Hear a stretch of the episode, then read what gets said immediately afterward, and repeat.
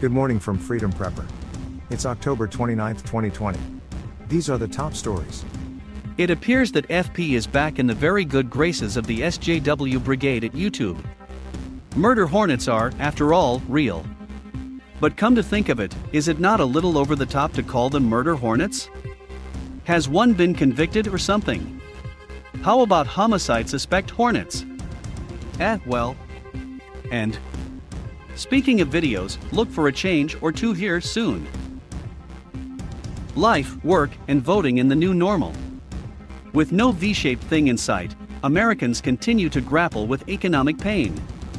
Some expect, or demand, another round of stimulus from the Fed or the Feds. That's a lot like a junkie demanding another hit. A lot like that. Oops. A prize-winning economist admits he made some substantial mistakes in understanding the importance of global trade. One wonders if he will next come around to the mistakes embedded in the rest of globalism. As part of our new normal pain, cities keep imposing curfews. The businesses allowed to stay open are subject to the craziest rules. It's like Jordan Peterson is in charge, clean your gym. Many of those who are still working are working from home. This is maxing out the internet, which was becoming slow enough as it was. For now, this beats smoke signals, barely. Folks are also Zooming. They go to fake meetings online wherein they really meet with nobody. Therefore, it is strange that many are seeking cosmetic surgery, so they look better on the video calls. Fake meeting, fake nose? The election is upon us. And the police are poised to attempt to maintain order at the polls. In Texas, the governor has even called out the National Guard. Let's hope there's nothing for them to do. Here's a problem: some see the police as protection from voter intimidation. However, others see them as the intimidation. A quandary of democracy that recalls a few Mencken quotes. Old world, same problems. A new set of lockdowns has people in multiple countries seething in the streets. Thus, lockdowns are having an inverse effect, no? Riots broke out in Naples, among other places, where people are sick of being told what to do and how to live. More unrest. Also in Italy, in Trieste, the cops have joined in with the folks in the streets. Watch the short, happy video showing all the solidarity. One hopes this will meet with the approval of our new tech commissars.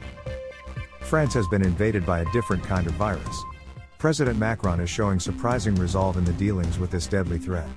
For his trouble, he's being condemned and demonized. Let's hope, for the sake of France and all the West, that he does not back down. Warnings went out from Paris to French people worldwide, including at home, to exercise additional caution in response to the terrorist attacks, not the cartoons. How about this? How about warning the terrorists and invaders that it is time they took the precaution of halting their campaigns and heading home? Warn them. In today's stories worth talking about: Philly, city of brotherly unrest. Yes, another armed criminal met with a predictable demise from the cops. And, predictably, more criminals came out of the woodwork in one of those peaceful protests. This is getting a little old. The new normal is stressing the college kids. It must be very hard and confusing to suffer communist indoctrination and crushing student loan debt from a masked social distance. Kids, maybe try skipping the experience. The K twelve schools are imploding. Just when one thinks they can't get any crazier, they do. And trust me, this is in your public schools now. If you haven't heard about it yet, it's because they're either hiding the schemes or haven't found the right launch moment.